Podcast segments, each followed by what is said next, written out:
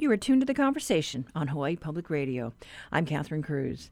You know, there's been a lot of attention about keeping people in housing during this health and economic crisis. But in what may be unprecedented in recent times is that a large number of renovated housing units will become available this Friday. The State Housing Authority is making available the first of 250 units in subsidized projects across the state. It also recently opened the list for Section 8 housing.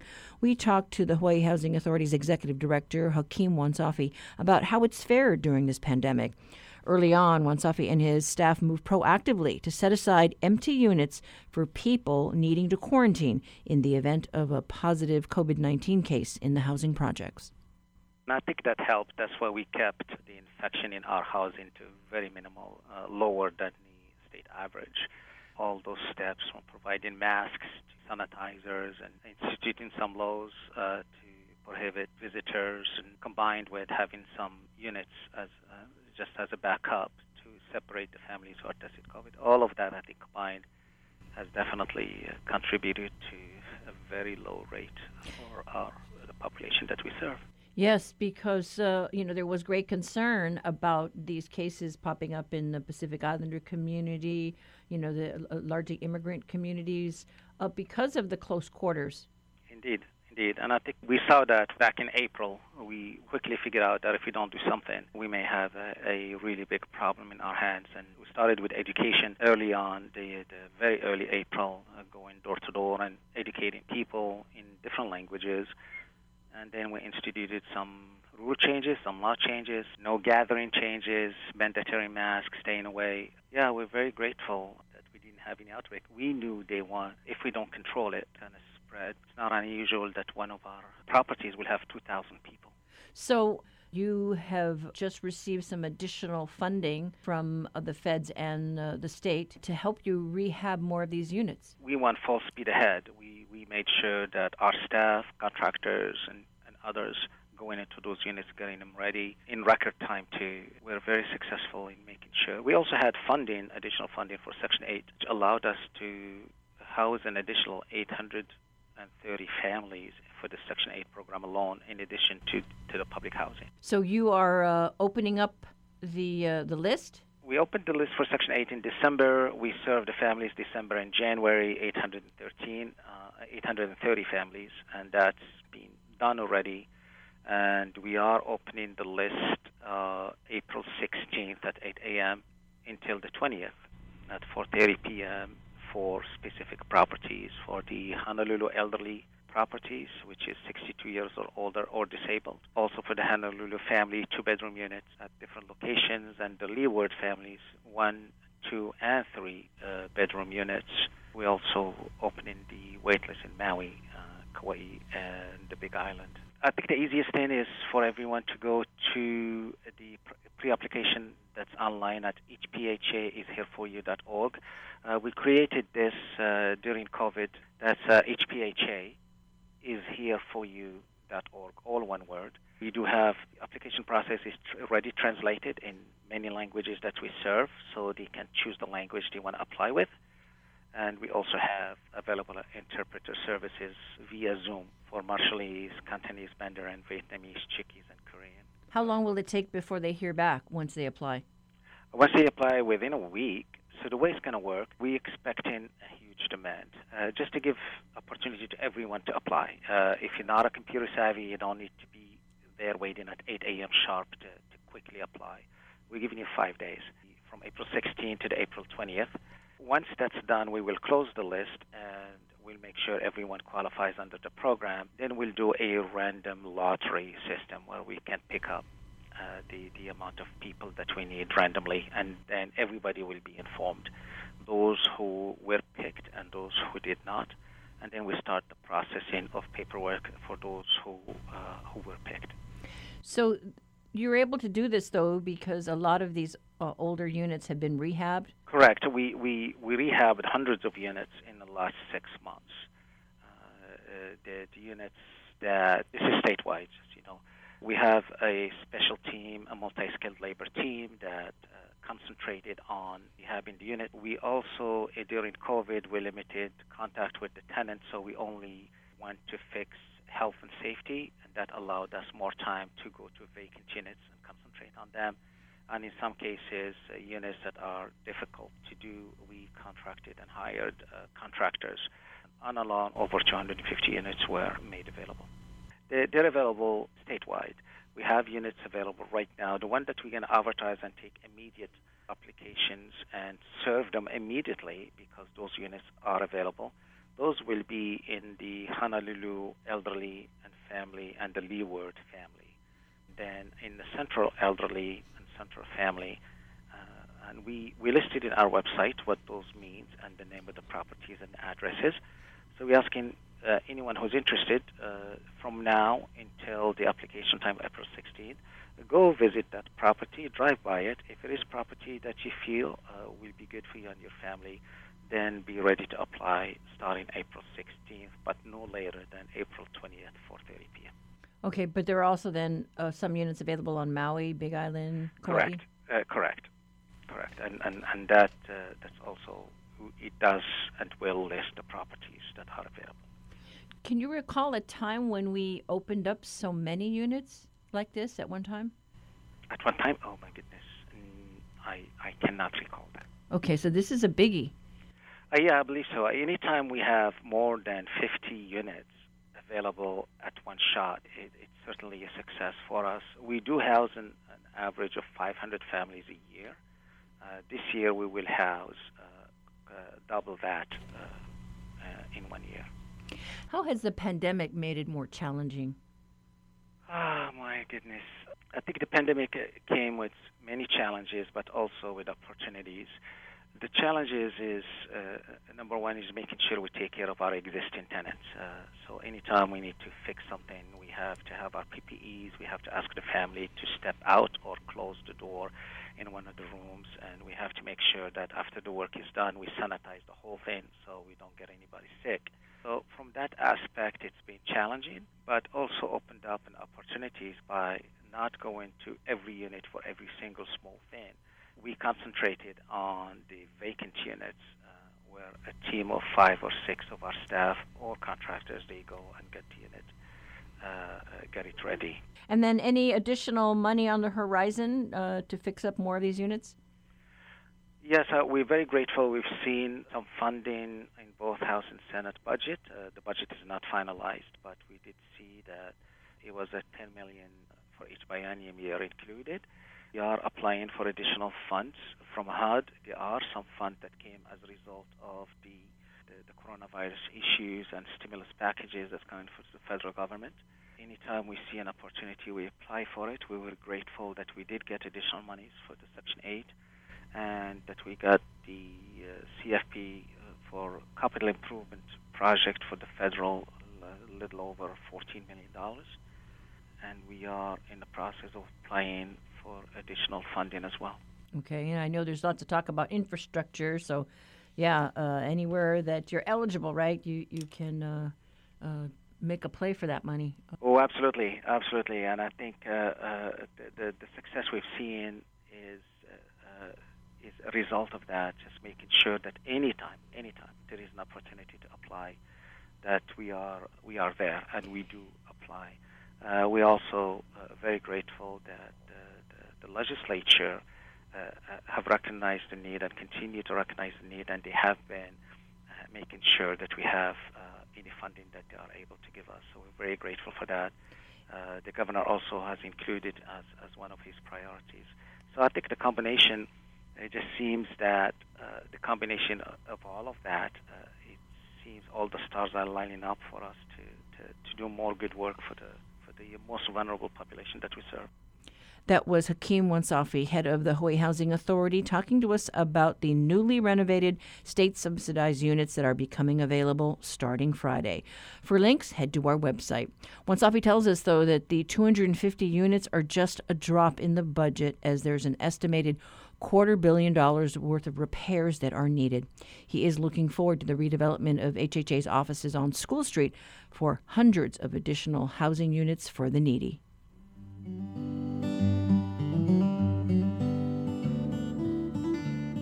Support for Hawaii Public Radio comes from the Shidler College of Business at UH Manoa, offering a distance EMBA in Travel Industry Management. Shidler.hawaii.edu.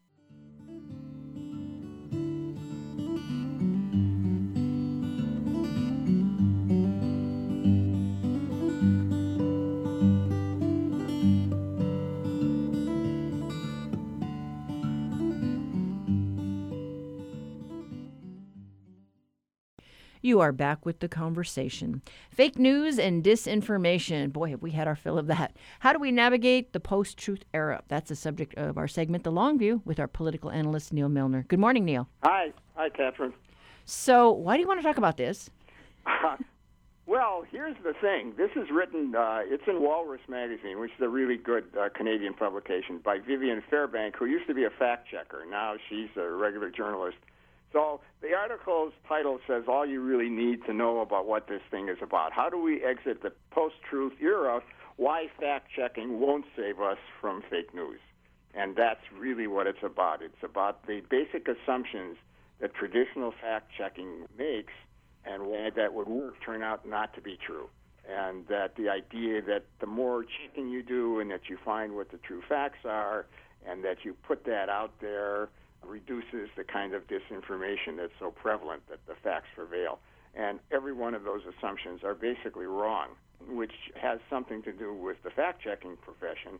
It affects them, but more, uh, more important, it speaks to the nature of the way people think about facts and the way we think about facts and values and truth during this time.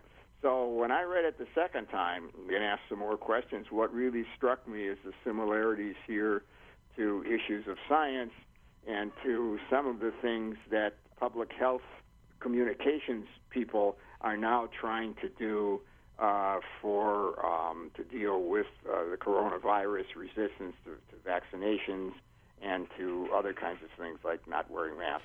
Well, I think, you know, in this age of social media, right, we, we, were seeing that, oh, people are looking for information that basically will validate their beliefs and aren't really looking to be corrected. well, that's right. But in effect, that's, that's not new. I mean, she doesn't make it. That's the way people think. What's happened is basically that the context is different now.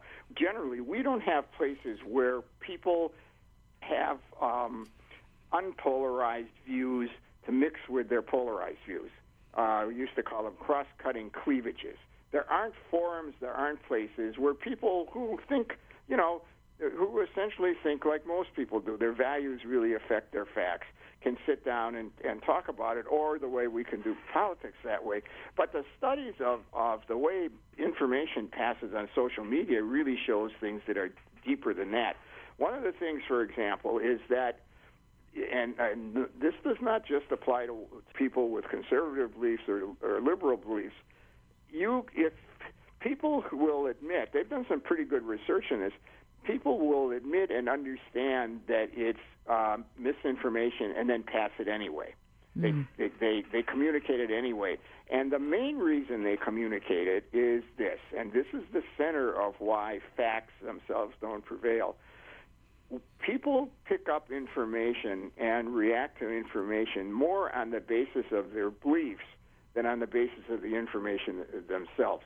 So you get a group of people together and you give them facts, and even if they uh, understand that they're facts and they admit to them, the nature of if the nature of the group is such, they'll produce they'll produce and accept um, fake information, uh, misinformation that you're driven as much by pleasing the social groups you are in uh, as you are by anything else. Now, anybody who's listening to this and says, yeah, that's what those conservatives do, you think about how you sit around the table with your fellow liberals and the kind of information that you accept and that you don't accept. So you you you really have a, a, a lot of that kind of thing going, where the information, the basis of the acceptance of the information, even if you know that it's misinformation, often gets communicated and accepted because of the nature of whom you trust and whom you're trying to believe. You know, um, I'm just thinking back to you know my former TV days during election time we would do, you know, ad watch, right? Yeah, Because the the politicians would, you know, try and get credit for this or that, and you find out, well, they didn't really do that. It was somebody else. Yeah, sure. Well, the, the real, I mean, this is that, that example writ large. The real question is fact checking was always about fact checking, and the assumption, which really doesn't make a whole lot of, well, I shouldn't say the assumption doesn't make sense. It doesn't work. The assumption is you present people with facts, and that'll that'll prevail. But she goes on to point out, which is not just a journalism thing, and we've again we've known this for a long time facts are not something that you can totally separate from values. And um, people argue about what a fact is, and people argue about uh, how you interpret it and, and, and when it's important. And so uh, journalists who just say, here are the facts, are really not, uh, it, it, it, it doesn't it doesn't work. And and in fact it's not that easy to determine what a fact is. Also she does a lot of stuff in that in the article that's an instructions to how journalists can do things better. But i think the broader issue is really that we're in a we're in a place where people who were those of us which is pretty much all of us um, think that we're much more rational than we are and, and it makes us think that we're accepting facts even though the facts may be contested or wrong. I, the other thing is that whether you believe in a fact depends to a great extent on how much you trust the institution and that's that's producing the facts. And she says, listen, the media is very much distrusted, and if you make an argument on the basis of facts in, in, in as a journalist that says here they are, this is right, this is the facts, these are objectives that you know that may be right in your heart of hearts, but that turns people off if they distrust the institution uh, by itself. So you're really at a place, a general place where we really don't have a good way of dealing with the question of, of information and, mis- and misinformation. I don't know if you remember the part in the article about uh, literacy tests, where um, they give exam, not they uh, li- uh, media literacy, and people learn what media literacy is, and they learn those kinds of things, and then they pass the stuff anyway. Uh, there is something about uh, about passing the information that's very strong. Let me just give you a quick example of something that I thought about. Two quick examples that I thought about. One of which is rail. Think back about how you made decision on rail. Um, you know, this is a highly technical thing about engineering and contested uh, data about whether it would reduce or not reduce uh, traffic congestion and all those sorts of things. I think a lot of folks made a decision on, on the basis of whom they trusted uh, in that kind of situation, what their usual sources are. That's that's very typical. Uh, another example is Michigan right now is in a real hot spot. It's at a crisis level for a, a, in, in a COVID surge. The governor there uh, is who has been in trouble before for trying to use rules, you know, uh, not voluntary rules, to get get people to behave in certain ways and to get them to get the vaccination. She has this this panel of communication experts, uh, public health communication experts, and this is what the guy said. It was actually an NPR interview yesterday. He said, "Look, he said the the biggest source of resistance to taking mitigation member, uh, methods um, uh, in Michigan." and probably elsewhere are white evangelical men. They're the biggest resistors. And we are not going to be able to get them to change their minds simply by giving them the scientific facts. What we're now trying to do and get them to understand and communicate to them is that given their values, what's important, what should be important to them is protecting their families. Um, and it's a very significant difference in, in message. You're not just saying, you know, in effect, here's the science, wear a mask, get a shot. If you don't, you're you're, you're anti-scientific, and that's, I think, what she's implying in the kind of critique that she does here, and I think that's what's that's what society is like now. I guess yeah, we have to think. Well, what's the best way to reach people, right? Well, that's yeah. right, and uh, you have to think about that in ways that you may find counterintuitive. Almost for sure, you'll find counterintuitive. But it also may may um, it may be passionately different from what you believe. Um, you know, you may have to behave towards somebody else in ways that are contrary to how you want to believe. You may not want to say, in effect, you're not paying attention to the science. Get the shot, you dummy.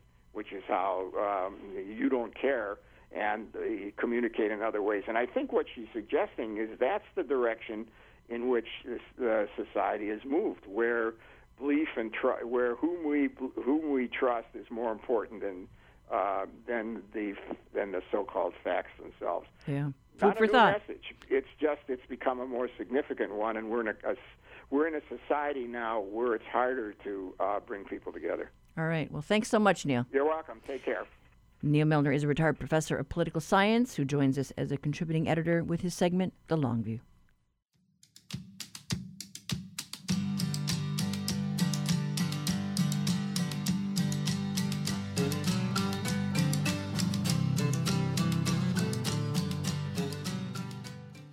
Support for Hawaii Public Radio comes from the Honolulu Museum of Art, featuring island style lunch at the open air Homa Cafe and evening bar service on Fridays and Saturdays. Admission tickets at honolulumuseum.org.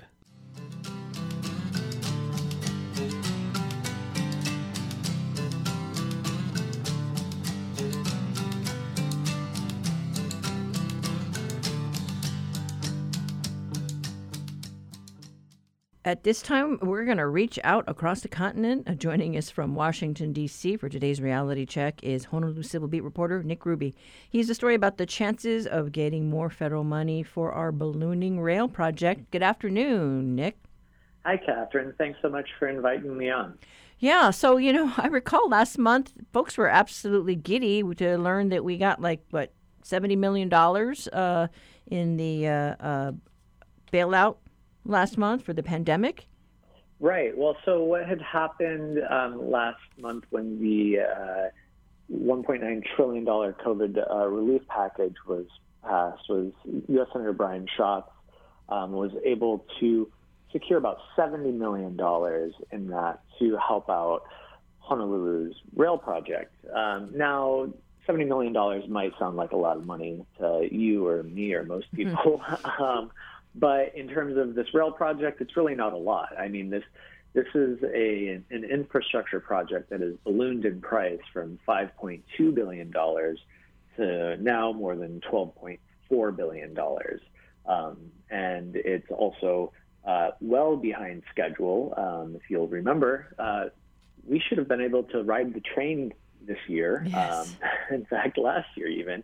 Um, uh, but now it's not expected to open until 2031. And it's also under criminal investigation.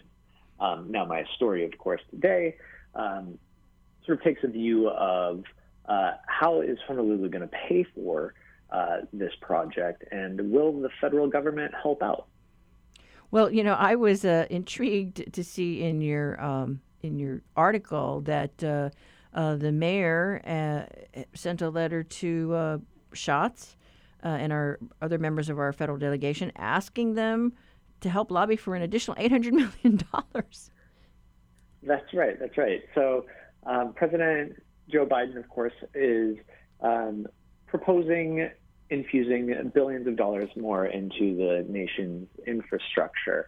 And part of that includes money for rail transit um, which is a priority for the, the president and his administration. Uh, now, city officials, of course, are hoping that they can uh, get a piece of that pie for the, the rail project. And the, the piece that they're asking for is specifically $800 um, million to help them with their shortfall. Now, in Washington, that causes a few problems. Again, because of all the pro- uh, because of all the issues the rail project is facing, uh, it puts our Hawaii delegation, and in particular Brian Schatz and uh, Ed Case, who are appropriators out here, in the position of asking for more money for a project that is looked at as um, problematic uh, by by many in Washington because of uh, the, the fact that it is over budget and behind schedule and the subject of ongoing criminal investigation. Now, you were uh, at a press briefing uh, earlier this week uh, about the uh, president's infrastructure pos- proposal. That's right. And while I was there, I had an opportunity to ask uh, Transportation Secretary Pete Buttigieg about Honolulu's rail project. Now, I knew that him and Senator Brian Schatz had had conversations about the project, and so I asked him directly, you know, what are the chances that a project like such as Honolulu's rail will get federal funding through this infrastructure package? And you know, while he um, didn't outright say it's not going to get money, he did say that in general, the Department of Transportation and the Federal Transit Administration has a quote very high standard for quality and delivery, which you know might not sound too good for a project uh, that has uh, been known as having some of the biggest cost overruns of any transit projects in, in America. Well, I, I, I imagine that he just says, "Hey, look, there's got to be a high bar. There's got to be accountability." Yeah, and I think the the federal government does want to see a plan from the city of Honolulu as it moves forward, and a plan that they can trust. And I think at the end of the day, that's what uh, Senator Brian Schatz says is necessary, especially if there's going to be any chance for him and other members of our delegation to secure more funds. You know, they say, play it straight. Tell us what you think this project is going to cost. Tell us how you're actually going to build it by the time you say you're going to build it. And once we can believe you, maybe we can help you out and figure out a way to get it done. All right. Well, we will have uh, Lori uh, Kahikina on tomorrow's show, and we'll ask her about that. But thanks so much, Nick. Thank you. I appreciate the time. That was Honolulu Civil Beat's Nick Grube with today's reality check. Support for HPR comes from ProService Hawaii, whose team is committed to helping businesses overcome the challenges of HR today. ProService.com/hr experts or by calling 808-207-7634. Here on the show, Wednesday listeners get their weekly dose of Hawaii's natural world with our special segment, Manu Minute. We kicked the series off back in October with a song of the I'iwi. Since then, Dr. Patrick Hart has introduced us to almost 20 different bird songs. Today, we're rebroadcasting our first conversation with Patrick. He heads up the Listening Observatory for Hawaiian Ecosystems Bioacoustics Lab. It's at the University of Hawaii at Hilo. He shares how he got into the field as well as, as his favorite, Manu. I think it began when I arrived in Hawaii about 30 years ago now as a grad student. And uh, for my PhD work, I lived up in the forest at Hakalau Forest National Wildlife Refuge. And I would just live in the forest for weeks at a time in a tent, pretty primitive camp, and just spend all day, you know, um, studying the behavior of just this incredible community of native forest birds up there. So, yeah, that was just the beginning, and I've just, you know, been working with them at some level ever since then, really. And so the I'iwi, what what is it that I guess you're struck by with this creature? Well, it's beautiful. it's iconic. It's just an iconic Hawaiian honey creeper. It's just a great representative of, of Hawaiian forest birds. You know, it's bright orange red. It's got a long curved orange bill and bright orange legs, and it's just really vocal. It's constantly singing. It's found on all of the islands, at least originally. Um, you know, a lot of our forest birds are only are, are single island endemics, but the I'iwi is found on all of them. Uh, it it has, I guess, co-evolved with a lot of the plant species, so it feeds mostly on nectar from this from a variety of, of native Hawaiian plants, and a lot of the flowers have evolved to fit perfectly with the bill of uh, nectar feeding honey creepers like the I'iwi. So it's just truly a great example of just a native Hawaiian bird that's been part of the environment for a million years or more. So, do you recall the first time you actually saw one? I mean, you probably heard it before you saw it. yeah, like most birds, you hear most of them before you see them.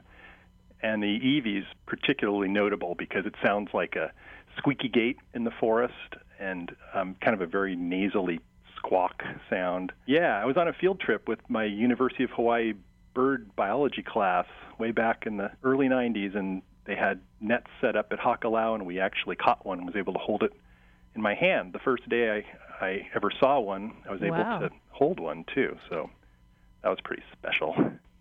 The Hawaiian honey creepers, you know, they they've been here for over 5 million years. So before most of the main Hawaiian islands had even formed, the honey creepers were here already. And over this 5 million years, they evolved in the absence of mosquitoes. There's no mosquitoes native to Hawaii, and so they lost resistance to any sort of mosquito borne disease like avian malaria. Then when humans got here, we brought mosquitoes, we brought birds with the malaria in them, and mosquitoes would go and, and bite the non native birds that humans brought and then go transmit it to the native birds that had lost their resistance. And so the I'iwi are particularly notable in that just it's been shown that a single mosquito bite is enough to kill a, an I'iwi. We feel, you know, like we're in particularly big hurry to save these birds because even though you can still see them in a lot of parts of the islands, they have been declining pretty consistently over time. It's really just such an important piece of what makes Hawaii Hawaii is is the native birds. You know, they're, they've been so important to Hawaiians since they arrived. They're just incredibly important to the ecology of the islands. They're the major pollinators for a lot of the native plant species. They play real important roles in the forest as seed dispersers for most of the native Hawaiian plants and trees. It's a particularly important problem right now because with global warming, the mosquitoes seem to be increasing in elevation. So right now, most of the native birds are found in the high elevation forests where there's no mosquitoes. But the mosquitoes are increasing in elevation, and so the birds are declining because of that, especially on Kauai and on Maui. You know, we're in danger of losing a couple species on Kauai and on Maui in the next possibly even decade or two. Well, we did spotlight a project there on Maui where they were Uh-huh. tr- trying to transmigrate a, a population of the birds, Right. the kiwikiu, and sadly, uh, where they were taking them to, those birds quickly succumbed to mosquitoes. So, you know, right now we have other technologies that are on the horizon, you know, for landscape scale control of mosquitoes using a variety of techniques. In the next couple of years, it's possible to control mosquitoes in some of these forests with some of these developing technologies. So it's really just kind of a race against time, honestly, to get this done before we lose any more species. We'll be talking about the ua'u, which is a seabird, and that one flies over people's heads at night in the dark when they probably don't even know it, but you can possibly hear its calls as it flies up Mauka to nest in the high elevation areas. One we'll be highlighting is the song of the last bird known as the Kauai o'o, and it was last seen in the Alakai of Kauai in the late 1980s. But we'll be playing the song of the last o'o, singing for its mate that doesn't exist anymore. Oh, that, that's Yeah. heartbreaking. Right. We don't want that to happen with any more of our birds. In our lab at UH Hilo, one thing we're doing is is using the song of birds to improve the way that we monitor them, like monitor their distribution and abundance. You know, we're working on developing new ways to better understand how many that there are left and where they're located using their song. So you can put out, you know, automatic recorders in the forest and then you can develop new machine learning algorithms to detect the songs of these rare species in the forest. That's one of the developing technologies we're working on, and, and also just understanding the role of and the importance of song and how variable it is with all these different bird species. And are, have you gotten pretty good at mimicking these bird calls? No, I'm terrible at it, actually. Well, I, I can share that one day I was out in, in my garden and I heard an unusual call, and so I tried to, you know, mimic it uh, with the whistle, and the bird landed on my head. well, that's pretty good. That's a good skill you have. There's not many birds that do that.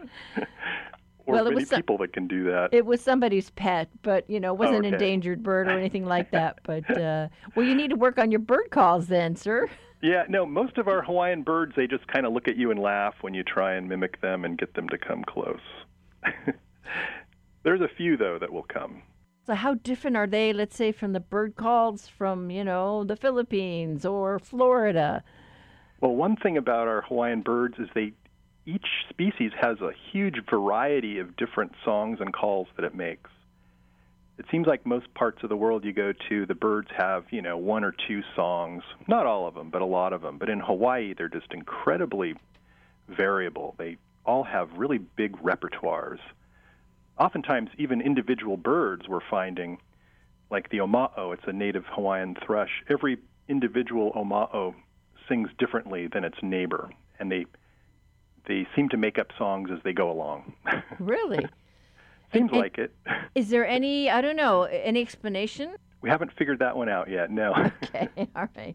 something Well- about living on islands, I think. Okay. I think it's something about living on an island. We have lots to crow about, I guess. Do you have a particular favorite? I do. You know, it's one that most people haven't seen. It's called the Hawaii kepa. And it was it only lives in a few high elevation forests on the Big Island and it's a bright orange bird. It's about the color of one of those traffic pylons that you see in the middle of the road. Wow. and they're tiny. You know, they're about the size of your thumb, and and they they nest in cavities high up in the trees. And yeah, that's that was one of the birds that I I focused on when I was a grad student. So I've always just got a soft spot in my heart for the Hawaii kepa. Okay, all right. Well, we'll- we're we're gonna look forward to hearing that segment. Oh, but yeah, thank we'll you, Play thank that you one. so much, Patrick Hart, and uh, we'll look forward to learning more about our Hawaiian birds. Well, thank you very much. That was Patrick Hart of the Bioacoustics Lab at the University of Hawaii at Hilo. You can check out all the episodes of Manu Minute at hawaiipublicradio.org or wherever you get your podcasts.